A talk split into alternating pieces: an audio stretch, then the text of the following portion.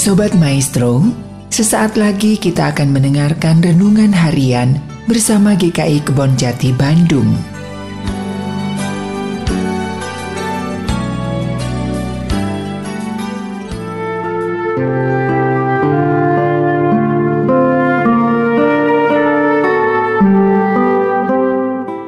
Salam sejahtera saudara-saudara, kembali lagi bersama saya Diki di dalam program Renungan Harian pada hari ini. Bacaan kita pada hari ini diambil dari Yakobus 2 ayat 1 sampai 7 yang berbunyi. Saudara-saudaraku, sebagai orang yang beriman kepada Yesus Kristus Tuhan kita yang mulia, janganlah iman itu kamu amalkan dengan memandang muka Sebab jika ada seorang masuk ke dalam kumpulanmu dengan memakai cincin emas dan pakaian indah dan datang juga seorang miskin ke situ dengan memakai pakaian buruk dan kamu menghormati orang yang berpakaian indah dan berkata kepadanya, "Silakan Tuhan, duduk di tempat yang baik ini." Sedang kepada orang miskin itu kamu berkata, "Berdirilah di sana."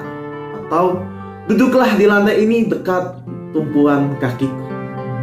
Bukankah kamu telah membuat perbedaan di dalam hatimu dan bertindak sebagai hakim dengan pikiran yang jahat?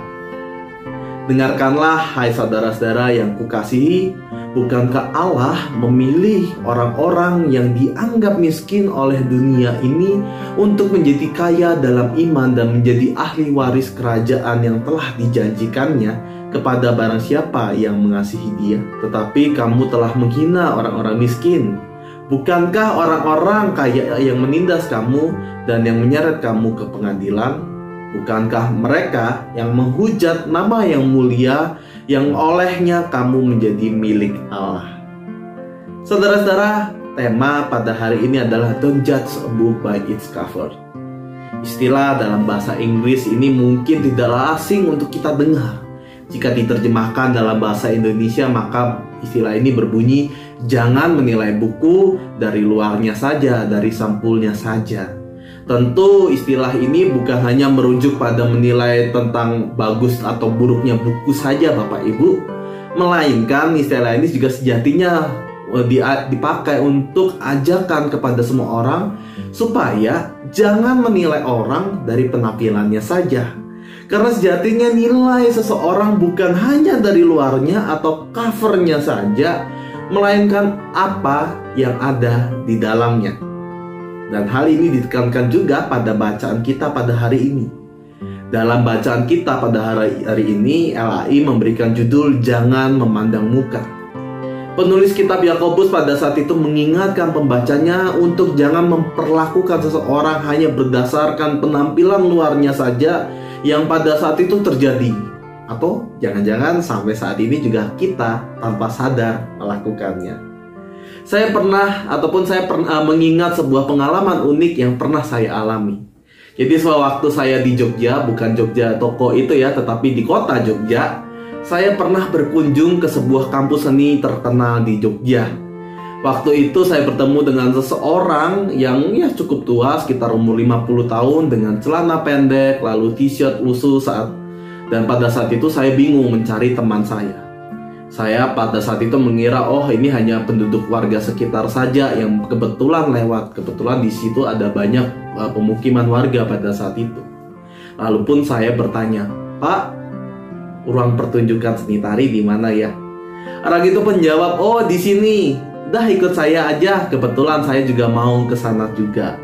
Saya pun mengikutinya dan ketika sampai saya bertemu dengan teman saya dan dia menyapa dengan penuh hormat orang yang menemani saya berjalan.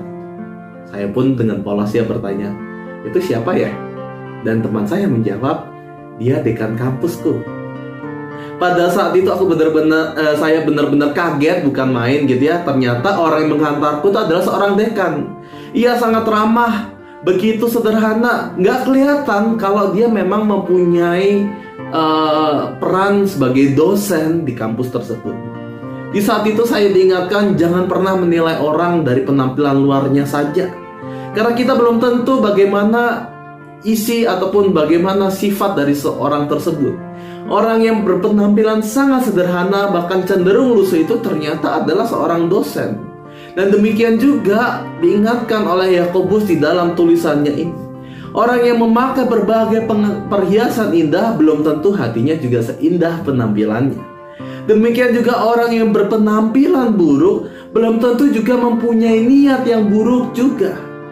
Pandangan pertama atau dalam bahasa kerennya first impression uh, terhadap seseorang sering kali menjadi penentu bagaimana kita memperlakukan seseorang.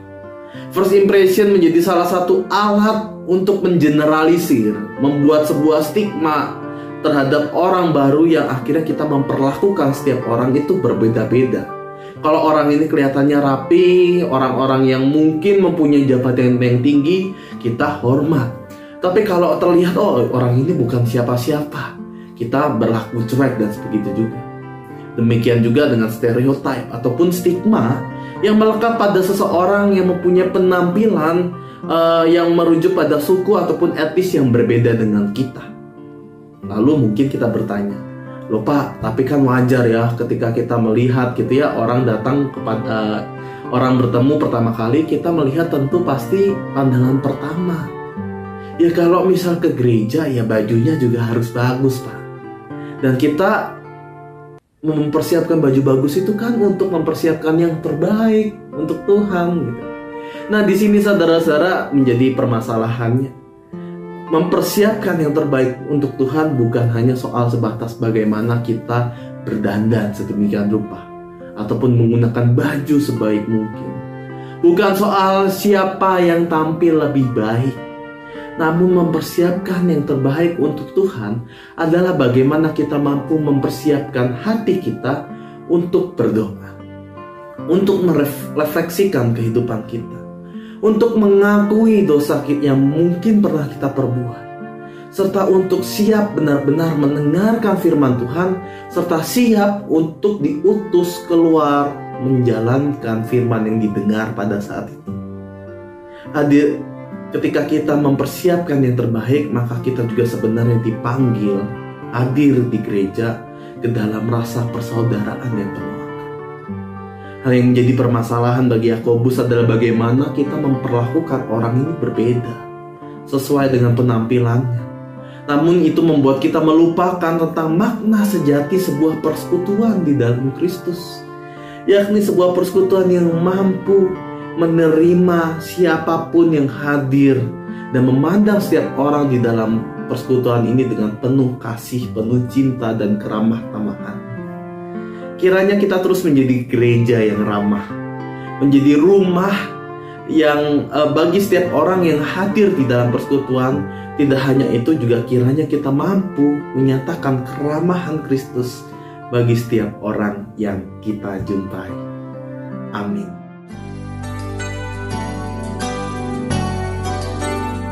Sobat Maestro, baru saja Anda mendengarkan renungan harian bersama GKI Kebon Jati Bandung. Tuhan Yesus memberkati.